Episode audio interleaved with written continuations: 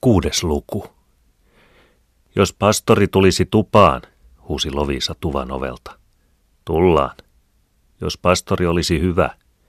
Kahviako taas? Ei tullut mitään. Pitää nyt vaan ottaa. Ja muu ei auttanut. Näkyvät heinämiehetkin tulevan, ja päivä on vasta puolissa. Jokohan ne nyt loppuun saivat, kun on Eveliina jo tuossa. Eveliina, toinen piika, astua hepotteli ensimmäisenä pihaan. Päällyshame oli kietaistu ylös vyötäisille ja punaraitainen alushame kirkkainen helmareunuksineen oli päivettyneiden jalkojen puolipohkeeseen. Valkea huivi oli silmillä. Hän suojeli kasvojaan päivettymästä. Ne olivatkin valkeat ja punertavat kuin paras mansikka. Vahvat käsivarret olivat sitä vastoin paidan ihan rajoihin kiiltävän ruskeat. Haravan heitti hän pihalle ja viskasi huivin tupaan tullessaan ovenpielin aulaan. Oho, kuumapa on, hän kätteli vierasta. Jokos siellä heinänteko loppui, kysyi talon tytär. Jo loppui. Pientareelta tuosta kuuluivat päivän täyttävän. Onhan siinä täytteeksi. On. Jääpäs sinä Evelina alustamaan tuo taikina, kun minä sormeni särin. Juohan ensin kahvia tuosta. Alustetaan vaan. Joko sitä on lisätty? Jo lisäsin. Myöhänlaiseen meni. Jo tässä yksi taikina paistuikin, vaan en uskaltanut tuota leipää panemattakaan olla, kun on pyhä tulossa. Rieska on tuossa pienemmässä korvossa. Pitäisi ne yhteen uuniin sopia. Evelina joi kupin kahvia, meni, pesi porstuassa kätensä, sitoi huivin pään ympäri hiusten suojaksi, ettei tukka alustaessa hulmuaisi. Hänellä oli ruskea, kaunis tukka ja etuhiukset eivät tahtoneet korvan taakse ylettää. Nytkin alustaessa hipui kaksi suortuvaa jo irti ja alkoi siinä silmiä kangertaa. Hän hotaisi niitä käsivarsillaan taaksepäin, vaan ne pyrkivät silmien eteen aina. Renki Jussikin tuli tupaan ja istuutui tupakoimaan, ennen kuin pientareelle rupeamaan täyttämään kävi. Eläpäs laiskottele mies, sanoi Evelina leikillään. Laiskuus ei ole vielä ketään elättänyt. Evelina itse oli joutuisa ja väsymätön. Ei kiirettä kirkkoon. Panisit nuo hiukset tuonne huivinalle, kun tuossa silmillä keikkuvat. Mitä annat, jos panen? Saat suuren voileivän. Joko olisi antajaksi. Jussi työnsi kuitenkin kömpelöillä sormillaan hiussuortuvia huivinalle, vaan huivipa irtosikin kokonaan päästä. Siitä nähdään. Ei miehestä siksi. Panepas nyt paikoilleen. Evelina nauroi niin, että hampaat välkkyivät. Jussi koetti, vaan ei onnistunut. Mene pois, ei sinusta ole. Evelina töykkäsi taikina kädellään Jussia poskeen. Jussi hankasi taikinan pois. Ha ha ha. Elä kujeile kuule, jos minä kostan. Evelina nauru sytytti kisanhalun Jussissakin. Mitenkäpä kostaisit? Eipä sinussa ole miestä kostajaksi. Nähdäänpähän, vaan syytä silloin itseäsi. Ho, ho, ho. Annapa kun kysyn sinulta kysymyksen. Kysy häntä. Onko parempi katsoa vai katua? Mistä te olette kotoisin? Annahan olla kun näytän mistä olen, nauroi Jussi. Sen silmätkin ovat niin somat kuin se nauraa, ajatteli Eveliina ja katsoi Jussiin. Jos Jussi olisi vapaa, ei hän vastaan panisi, jos se kostaa tahtoisi. Niin se häntä miellyttämään pyrki. Vahinko vain, että Annastiina oli raskaana sille. Siinäpä se ainoa vika olikin. Eikä se nyt enää muista, kun toisen oli. Vaan kunnon mies se oli. Toiset tuntuivat joutavilta sen rinnalla. Ja työtäkin se teki lupaa kysymättä ja joutui vaan ennen kaikkea miehen näköinen se oli. Tuollainen vaalea ja pitkä se häntä enimmin miellytti. Jussi ja pastori puhelivat ilmoista ja heinänteosta, ja Evelina alusti taikinaa huomaamatta paljon mitä hän teki. Niin pyörivät ajatukset hänen päässään, miten ne villiytyivätkin joskus. Ja joku ajatus se viehätti ajatella aina, vaan toinen löi vasten ja vastelöi renki jahvettia asettaa sille sijalle, jolle hän olisi asettanut Jussin. Mielellään hän sitä jahvettia härnäsi, eipä siltä. Otettavaksi siitä ei olisi ollut. Vaan niinpä näytti, että se sen hänellä vielä otatti. Näytti, ettei sitä kiertää voi. Hänen osakseen se jahvetti vielä joutui. Se hänen sydäntään pyrki painamaan. Jahvetti, kun ei ollut hänen verilleenkään käypä. Sellainen hiljainen ja hidas. Ja tarkkakin se oli. Soikeana se penni hänen näpistään läksi. Toistakymmen vuoden ansiot oli hänellä säästössä. Nyt oli hän vasta ensimmäiset ostovaatteetkin raskinut laitattaa. Ja naisten silkin oli ostanut kihloikseen. Tässä muutamana sunnuntai-iltana oli hän kutsunut Eveliina renkien aittaan. Muita ei ollut kotona silloin. Olisi niin kuin näyteltävääkin, oli sanonut. Ymmärsi hän Evelina, mitä puhetta se oli, ja piloillaan sinne pistäysikin. Mietteissäni tuota, tämän silkin ostin. Niinpä näkyy. Mietteissäni tuota ostin, että jos sopii niin kuin ottaa, sanoi hän ja levitti huivia käsissään ja katsoi suu auki, että mitä se Eveliina. Onhan tuo huivi, sanoi Eveliina. Ja olihan se tavallinen silkki, eipä siltä, vaan ei hän vielä jahvetin kihloihin tahtonut. Ainahan niihin ehti. Jos niin kuin sopisi tuumat yhteen ja jos olisi korjulta tälle huiville. Joutaapahan olla. Joutaapahan olla sitten. Jahvetti korjasi silkin pois ja penkoi kirstuaan. Ja tässä on se pankkikirjan tapainen. Näkyy olevan. Sen hän otti käteensä ja katsoi, vaan ei ymmärtänyt siitä mitään. Mietteissäni tuota, mm, olen liikapennin talteen pistänyt, että jos tuota joskus niin kuin, vaan eihän sitä. Jaavetti katsoi lapikkaan kärkeen ja jatkoi. Sitä ovat ne kaikenlaiset ajatukset päätä vannirreet, että luonnonmukaisuuden tähden, jos ja sitten sitä paremmin voisi siirtyä mökkiläiseksi ikään kuin. Niitä on 500 sen paikkeelle noita rahapenniä kertynyt, niin että jos sopisi. Evelina ei raskinut suoraan kieltääkään. Jos toisen kerran sitten, tässä kun on lypsylle lähtökin. No, jos toisen kerran. Vaan sen koomin ei heillä siitä puhetta ollut. Ei Evelina tahtonut sinne eikä tänne. Ainapahan sitä jahvetin kihloihin ehti, päätteli hän. Vaan toiset pitivät asiaa päätettynä ja yhä jahvettia hänelle vetelivät. Kun Lovisa askareiltaan pistäysi tupaan, sanoi Evelina. Pistäkääpäs te Lovisa tuo huivi päähäni, kun Jussi sen pois repäisi. Jussi veteli rauhallisesti savuja papin kanssa ja myhähteli. Lovisa sitoi huivin. Tämä Jussi tässä uhitteli minulle, kuulkoon nyt Lovisakin, mikä mies se on miehiään. Minä sanoin sille, että pysyköön uskollisena entiselleen. Lovisan kasvot pysyivät kylminä niin kuin aina. Vai niin sinä sanoit, sanoi Jussi. Ja minkähän tapauksen varalle sinä niitä neuvoja silatelit?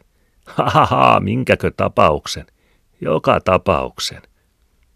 Kysynkö minä sinulta vielä, onko parempi katsoa vai katua? Minkä tapauksen varalta? Ja minkä asian suhteen? Jahvetin suhteen. Paras on katsoa, ha ha ha, myöhä katua. Hän pudisti vallattomasti päätään niin, että kiharat huiskahtivat vain. Eikö kelvatakseen? Parempi se on kuin sinä. Ja papille sanoi hän. Täällä olisi sulhasia tällä Eveliinalla. Tuo jahvetti.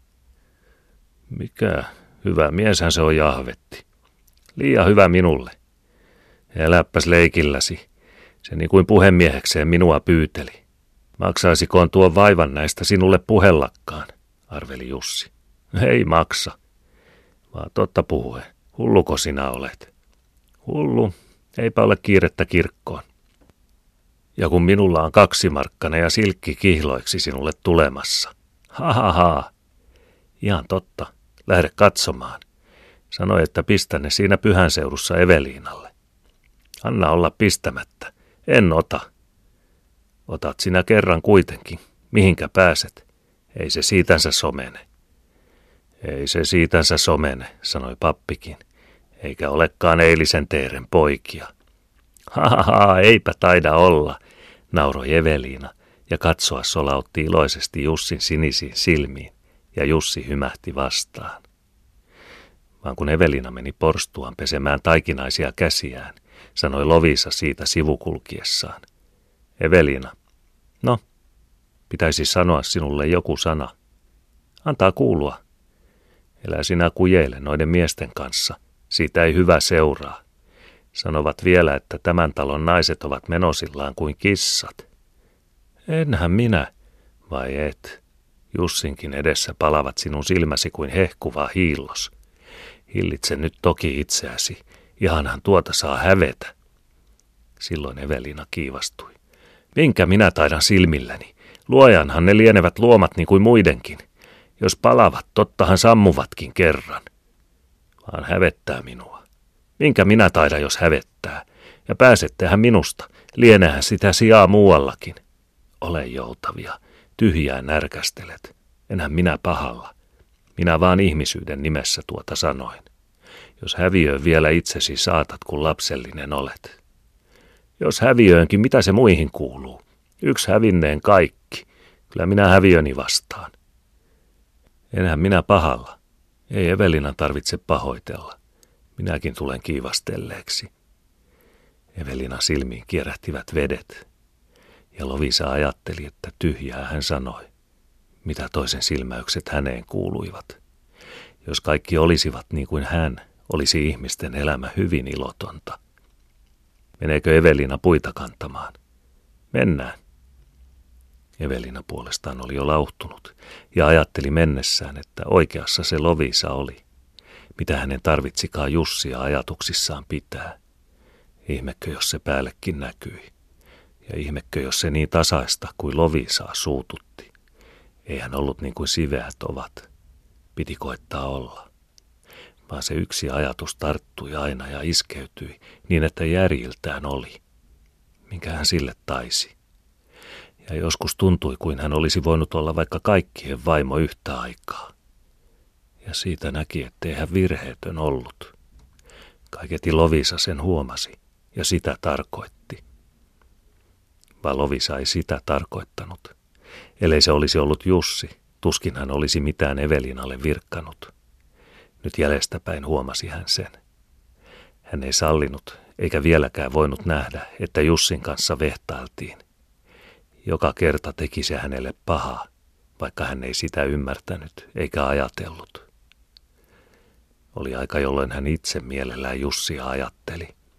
Useinpa alussa, noin nelisen vuotta sitten, kun Jussi taloon tuli, istuskeli Lovisa tuvan penkillä tarinoiden joukkojen kanssa.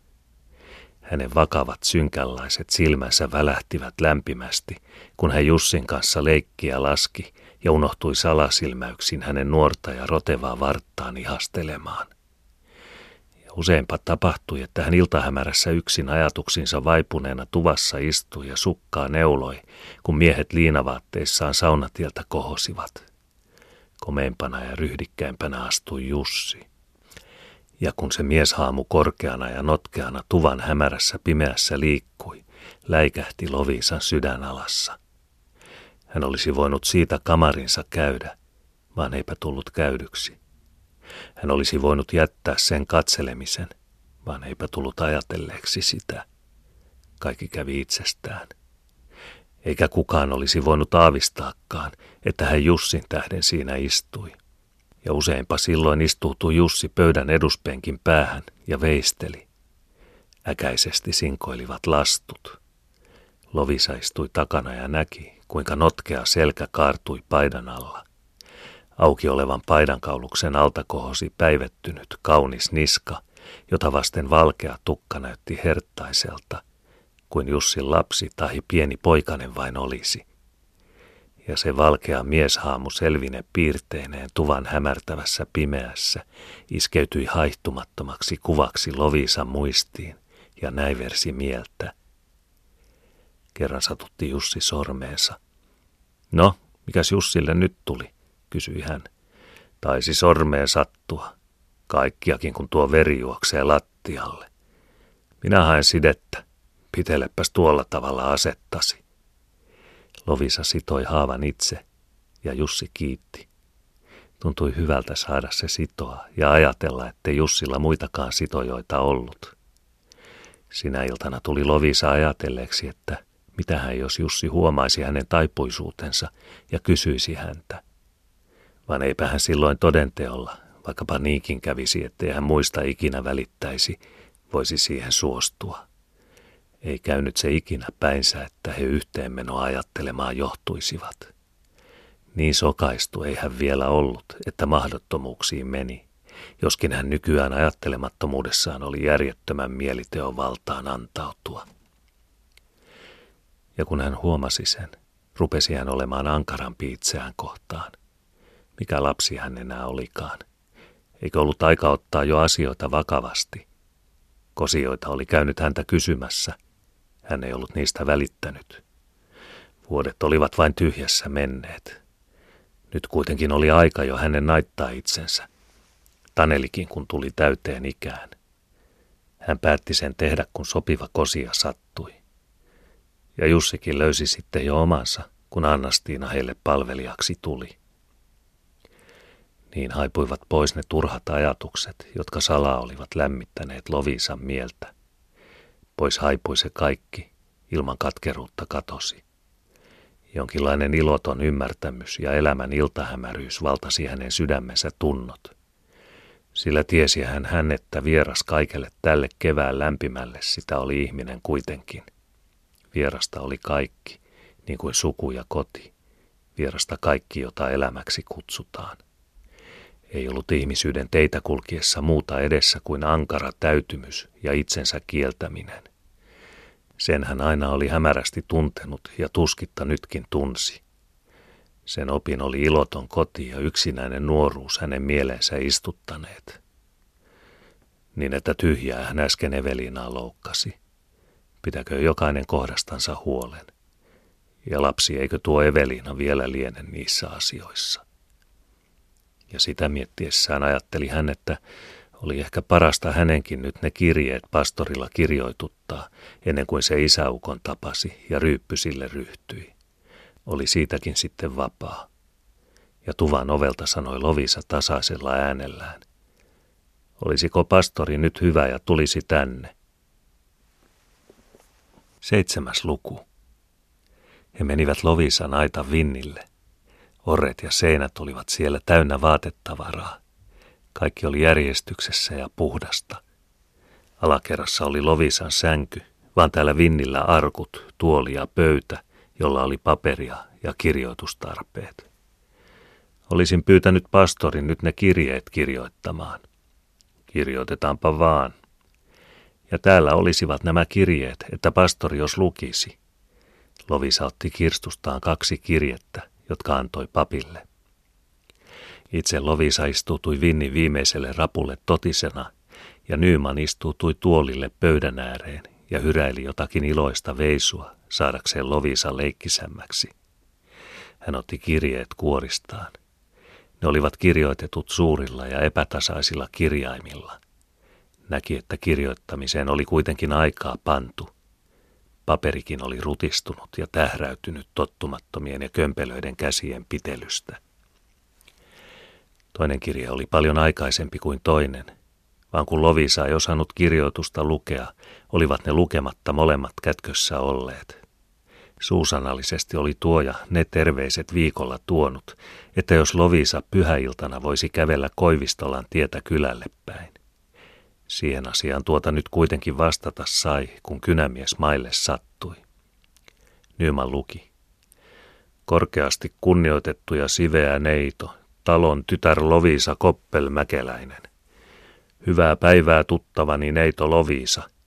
Kun ovat ne lempimisen ajat ihmisen iässä, niin on se tietenkin mieli tietty, jonka luokse parhaimmat ajatukset taivaltavat, kun muulta työltä joutavat. Hankkia se ikuinen elämän kumppani on tosi ja oikea pyrkimys, kun se ajallaan sattuu, sillä sen pyrkimyksen alku ja juuri on itse rakkaus. Ja se rakkaus on luojan säätämä välityskeino, että helpommaksi kävisi vierasten ihmisten yhteen lyöttäytyminen, joka yhteen lyöttäytyminen on puolestaan tarpeen vaatima kaikkinaista tarkoitusta, niin kuin karjanhoitoa, talon ylläpitoa sekä moninaista yksityistä hyvää varten. Ja se rakkaus on kuin kukkanen, joka aikansa kukoistaa ja kasvaa. Ja se kasvaa meidänkin välillämme, ainakin meiltä päin teille päin. Mitä sitten sieltä päin tehnee, en tiedä. Vaan kun te olette köyhän palvelijanne niin arvolliseksi tehneet, että suopeasti tänne päin katsotte, niin olen siinä varassa, enkä muita kysy. Ja siinä tarkoituksessa liitän tähän tämän laulun, eli muistovärssyn. Sua lemmin impi armas, mä asti kuolemaan. Jos sinä minut jätät, rupean suremaan. Terveiset meiltä teille, se eräs Pekka. Korkeasti kihlattu morsia meni. Täten lähestyn teitä ja saan tietää antaa, että olen voinut hyvin. Se uusi navettarakennus on jo valmis, vaan sanotaan sanassa, että ketuilla ovat luolat ja taivaan linnuilla pesät, vaan ihmisen pojalla ei ole kuhunka hän päänsä kallistaisi. Niin on meilläkin tässä, ettei ole sitä kuvallista päänkallistuspaikkaa ihmisille, ja siksi sitä on alettu niin kuin asuinrakennusta kokoon kyhätä vaan kun se Johanna Röökerin eli Ruuvalisvainaan poika Taavetti Tahvanainen on mestari sillä kirvesalalla, ja tässä sitä rakennuksen tapaista pystyttämään panie, niin kysyisin täten teiltä, olisiko tuo Loviisan mieleen rakentaa siihen kaksi kamaria ja tupa, niin kuin se Taavetti sanoo, vai kaksi tupaa ja porstuan pohja kamari, niin kuin kansan tapa on ollut. Sitä on kuitenkin maalilattiat laitettavat ja niin poispäin. Tulevathan ne tekemään rahaa, vaan talonahan sitä on elettävä edelleenkin. Etenkin kun senkin sisar Karoliinan naimiskaupat on jo sovittu. Sen viittäkymmentä vaille puoli seitsemättä tuhatta se sai. Armas kultani. Pekka. Minä tilasin kiertävältä asiamieheltä ompelukoneen teille, jos niin kuin joskus tarvitsette. Se maksoi 125 markkaa ja on sitä parasta Singerin lajia. Lovisa kuunteli punakkana ja silmät alas luotuina. Jos Lovisa sanelee nyt vastauksen. Totisena ja tasaisella äänellä saneli Lovisa. Talonpoika Pekka Kuuselalle. Niihin terveisiin, että tulla tapaamaan, saan täten vastata, ettei näin heinäntekoaikaan ole aikaa tulla sinne maantien varsille seisoksentelemaan. Ja siksi toisekseen, lieneehän tuota puuta täälläkin vielä istua, jos te jostakin asiasta keskustella tahdotte. Luojan terveyttä teille, Loviisa. Eikö panna loppuun sitä värssyä, että nyt on lysti olla, kun löysin oman kullan. Oman kullan kainalossa on niin lysti minun olla ehdotti pappi. Ei panna, sanoi Lovisa ja punastui yhä enemmän. Vaan pappi pani sen kuitenkin, Lovisan tietämättä. Ja sitten olisi vielä yksi kirje, sanoi Lovisa. Sanelkaa vaan. Talon emäntä Anna Koistiselle, Katajaveden pitäjän Koivujärven kylä. Täteen lähestyn sinua näillä muutamilla riveillä ja saan tietoon antaa, että olen ollut terve – Nuoruutemme sopimus oli, että ilmoittaa, kun on aikomus aviosäätyyn mennä. Siitä, kun sinä ilmoitit minulle, on vierinyt jo puolikymmentä vuotta. Ja nyt on minun vuoroni ilmoittaa sinulle siitä samaisesta asiasta. Olemme sen hyväksi katsoneet, että miehelään on mentävä ja asiaa tarkkaan harkinneet, niin kuin kaikkien kuolevien kerta on ajallansa asiansa harkittava, ennen kuin myöhä on. Eikö liene luotu tämä ihminen ja etenkin tämä nainen siten, että alistua välttämättömyyden alle? Ei niin, ettei siltä jäisi tilaa katsoa, mihin mennä ja minkä valinnan tehdä. Se on Kuuselan talo, johon on aikomukseni tästä siirrähtää ja Pekalle toveriksi antautua. Lehmiä on talossa neljä kolmatta. Perijöitä on siinä vaan Pekka. Karoliinan kuuluvat ostaneen siitä pois seitsemättä tuhannella markalla ja on jo kauppa sovittu. Karoliina on tukkiasiamies Kokkarisen matkaan menevä. Kuuliaiset ovat viljankorjuun jälkeen.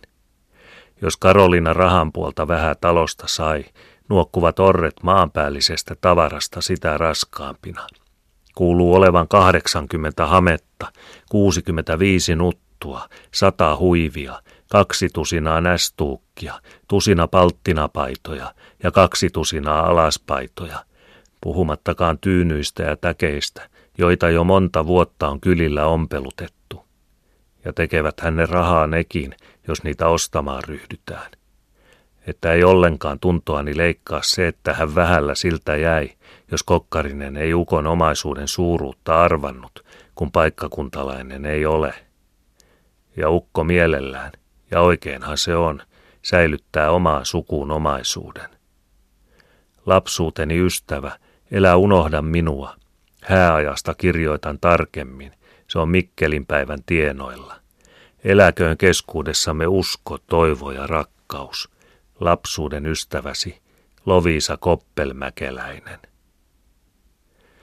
Kun kirjeet oli kirjoitettu, pisti Lovisa Markan Nymanin kouraan ja kiitti. Nyman ei olisi tahtonut ottaa niin paljon, vaan Lovisa ei antanut perään. Milloinka on häät? Ei tuota tiedä, kunhan viljat saadaan korjatuksi, että näkee, tokko sitä tänä vuonna kannattaa. Näin pienestä mökistä lähtiäisiä pitääkään. Jos liikutte siinä Mikkelin päivä seutuun näillä main, olisihan sitä pastoria hauska nähdä niissä lähtöpuuhan tapaisissa, jos niistä mitään sukiaa. Kiitoksia. Pitääpä satuttaa. Lovisa, kun oli pieni, istuittepa minunkin polvillani. Nyt on toiset pitelijät. Mitkä lienee? He tulivat vinniltä alas. Heinämiehetkin ovat näkyneet jo tulleen. Niin ovat näkyneet.